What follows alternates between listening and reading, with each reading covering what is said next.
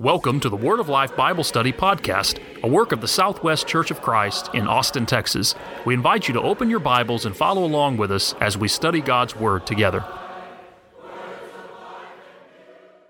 Hello, I'm Cody Westbrook, and you're listening to the Word of Life Bible Study Podcast, a work of the Southwest Church of Christ in Austin, Texas.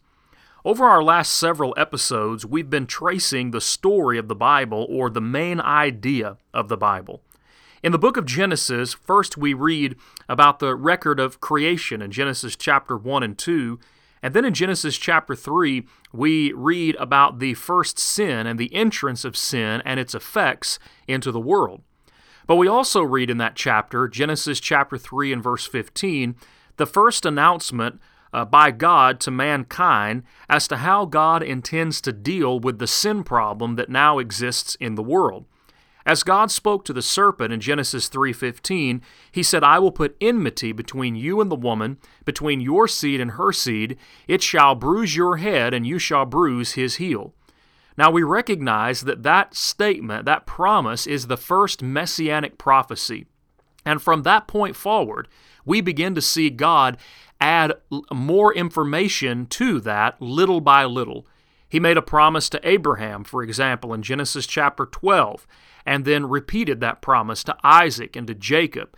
He called Moses to direct the children of Israel out of Egyptian captivity, to bring them to uh, to bring them before him, so that they might be uh, given the law and might be uh, made the people at Mount Sinai. And so he did.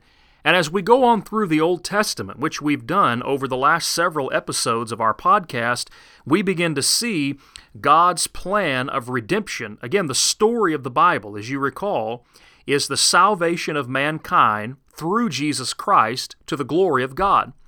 And that story begins in the first few chapters of Genesis, and that story is unfolded little by little throughout the pages of the Old Testament.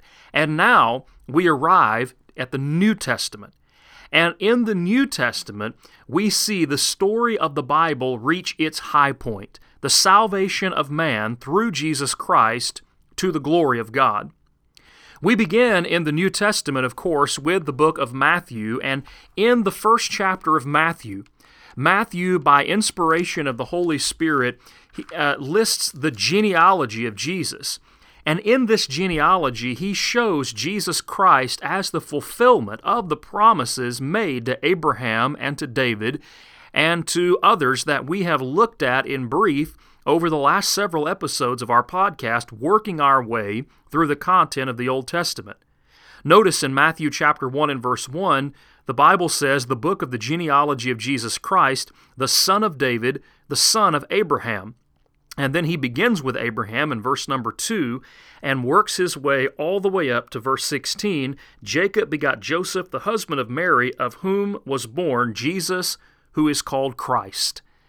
Now, immediately, when we read in, in Matthew chapter 1, verse 1 and following, we should think of the seed promise, Genesis 3.15, Genesis chapter 12, Genesis chapter 22 we should think of the promise that God made to David in 2 Samuel chapter 7 that of his seed or his line, God would raise up a king to sit on his throne forever.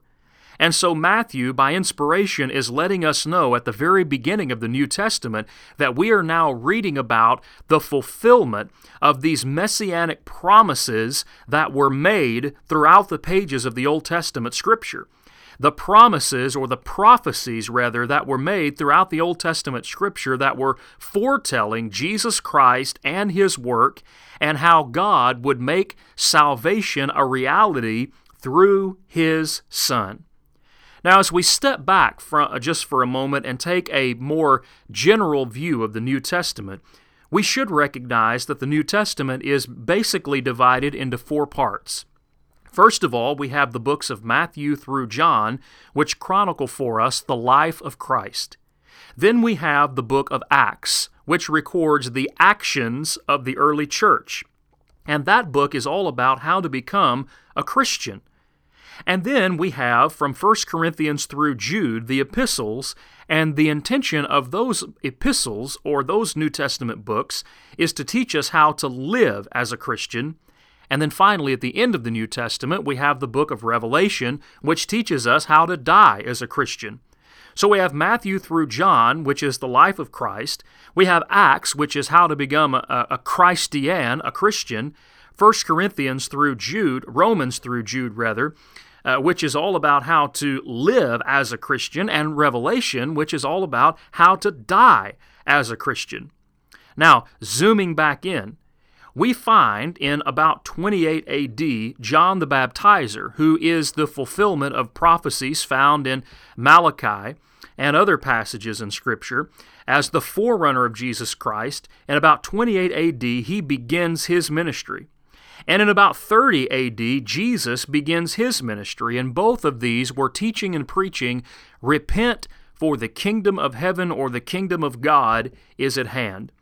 In about 33 AD, Jesus Christ is crucified, and then we turn to the uh, book of Acts, where after the resur- death, burial, and resurrection of Jesus Christ and his ascension into heaven, we find the church coming into existence. The church is established in Acts chapter 2, and the Bible will tell us in Ephesians chapter 5 that the church is the body of the saved. So Jesus came as a fulfillment of Old Testament prophecy. The reason that he came was to make salvation possible. We find in Jesus the fulfillment of the messianic prophecy in Genesis chapter 3 and verse 15. And so everything that God has been working toward beginning in the garden is now being seen, is now coming to fruition. Let's consider a few points as we consider the New Testament as a whole, a few points that will help us to appreciate uh, the main thrust of the New Testament. First of all, as we've already said, Jesus is the fulfillment of Old Testament prophecy. In the book of Galatians, chapter 3, the Apostle Paul has a lengthy discussion about the Old Testament law, the law of Moses, and in verses 19 through 25, in particular, he discusses the purpose of the law. He says in verse 19, the, per, the law was added because of transgressions till the seed should come to whom the promise was made, and it was appointed through angels by the hand of a mediator. Now, a mediator does not mediate for one only, but God is one. Is the law then against the promises of God? Certainly not. For if there had been a law given which could have given life, truly righteousness would have been by the law.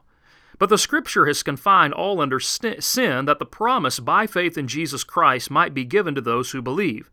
But before faith came, we were kept under guard by the law, kept for the faith which would afterward be revealed. Therefore, the law was our tutor to bring us to Christ, that we might be justified by faith. But after faith has come, we are no longer under a tutor.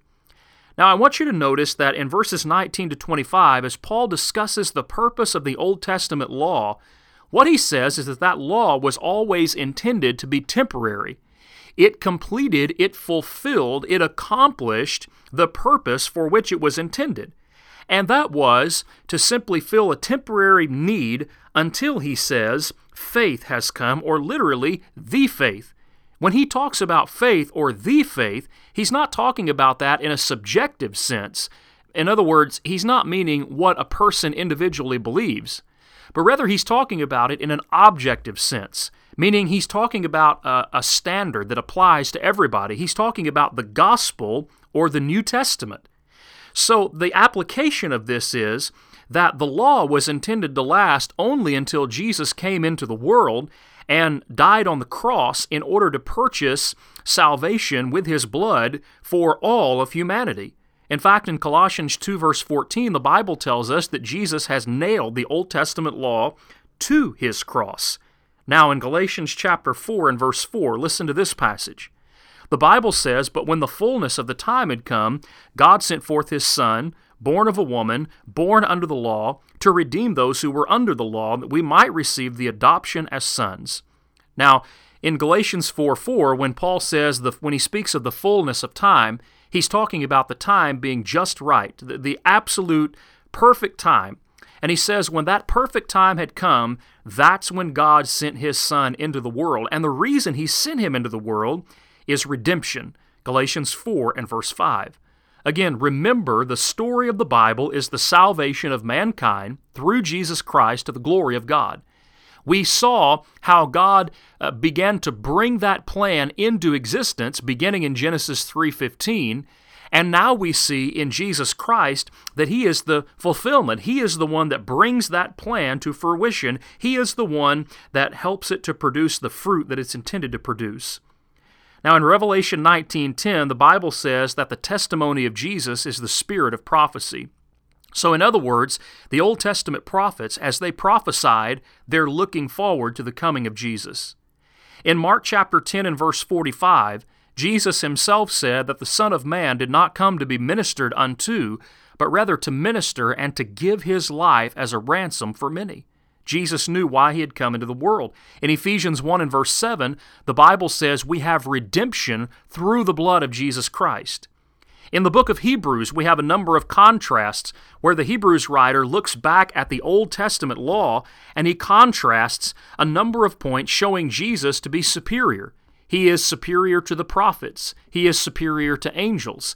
He is a superior high priest. He has ushered in a superior priesthood and a superior covenant.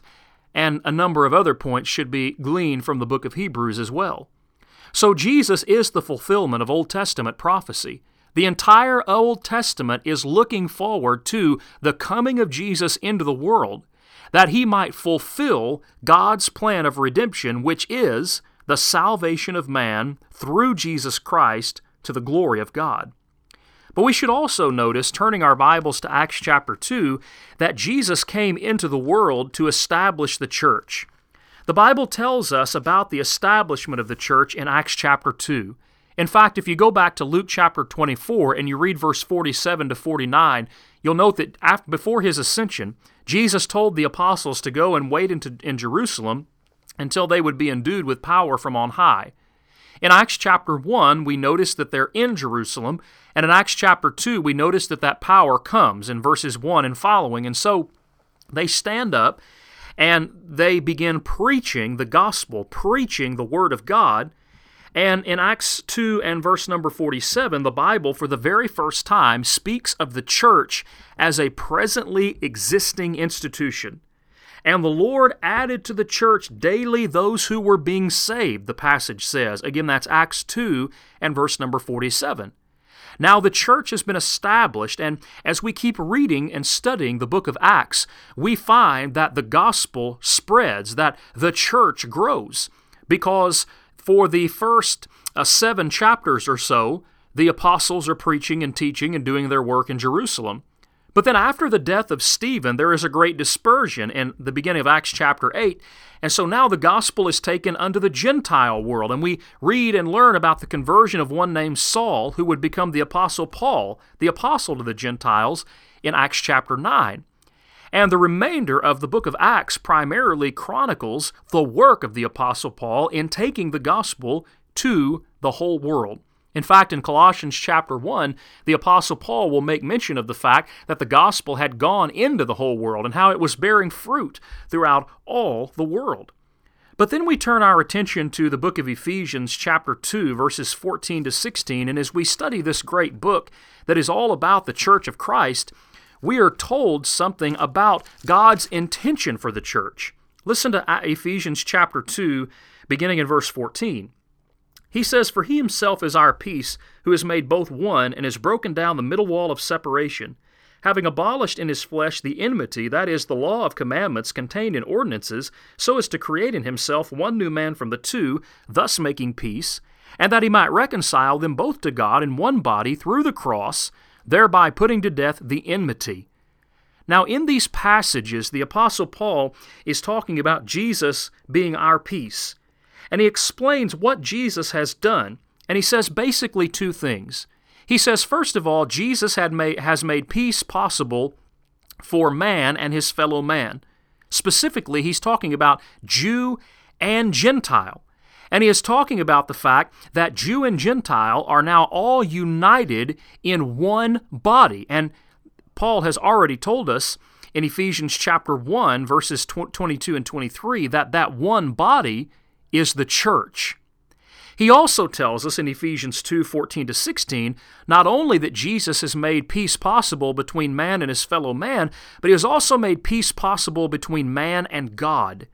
And notice again, he says that that makes that that happens, verse 16. They are reconciled both to God in one body through the cross. That one body is the church of Jesus Christ. Unfortunately, there's a false doctrine in our world called premillennialism, and that doctrine supposes that the church is really an afterthought, that Jesus never really came to establish the church, and that when he was rejected, he established the church as sort of a plan B until he could come back again and accomplish uh, his original intent.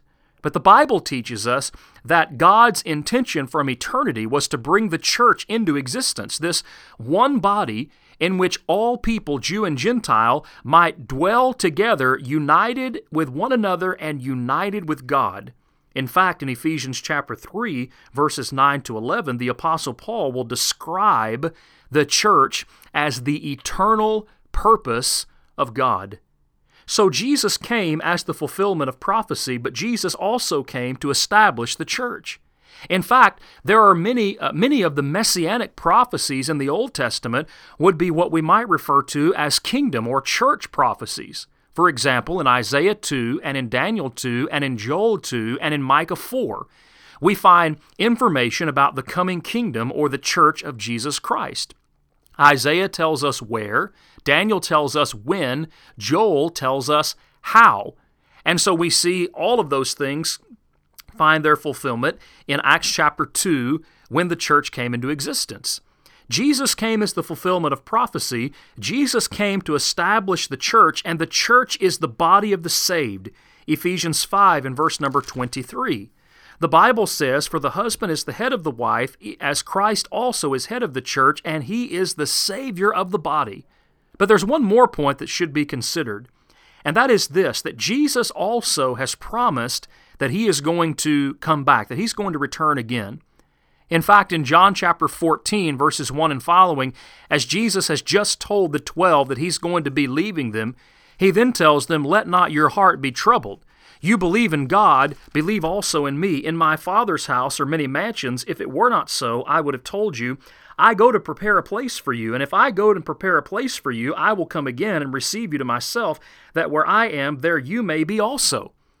Jesus promised that he was going to come back. He promised he was going to prepare a place. And as we study John chapter 13, even all the way through John chapter 17, what we find clearly is that when Jesus said he was going to prepare a place and that he would come back and receive us, uh, come back and uh, receive us so that we could be where he is, that what he's talking about is going to the Father's house. He is talking about uh, his followers, Christians, being able to be in heaven the Father's house with the Father forever and ever.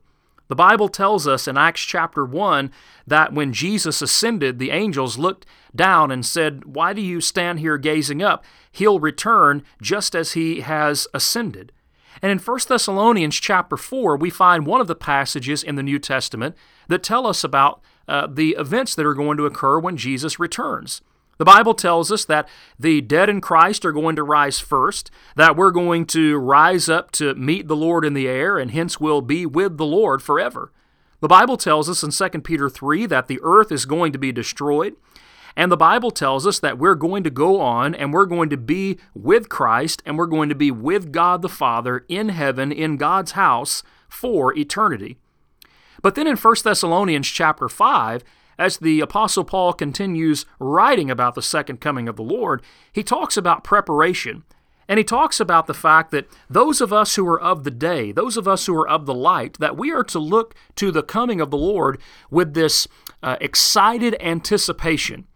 And that immediately brings to mind the instruction that we find throughout the epistles uh, uh, that were written to the church, Romans through Jude and all of the various things that they say about how Christians are supposed to live their lives, that information is important because when we apply that information to our lives, then we know that we're living in a way that is pleasing to God. Again, remember the story of the Bible is the salvation of man through Jesus Christ to the glory of God.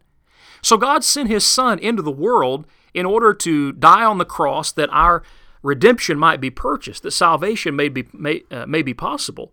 He established His church, which is the body of the saved, and then He gave us instructions so that we can know how to live our lives in a way that is consistent with His will and that is right in His sight, so that we can ma- maintain fellowship with Him in this life and go and be with Him in heaven for eternity. And that brings us to the end of God's Word. So, beginning in Genesis 3 and verse 15, all the way through the end of the book of Revelation, we see God's plan to save man through Christ Jesus, all to His glory. That's the end of our episode today. Hope that this material has been helpful and interesting to you. And hopefully, as you consider the lessons that we've had on the story of the Bible, it will, it will help you to understand and appreciate a little bit better the biblical text as you read and study through it. Again, thank you so much for listening to this episode of the Word of Life Bible Study Podcast.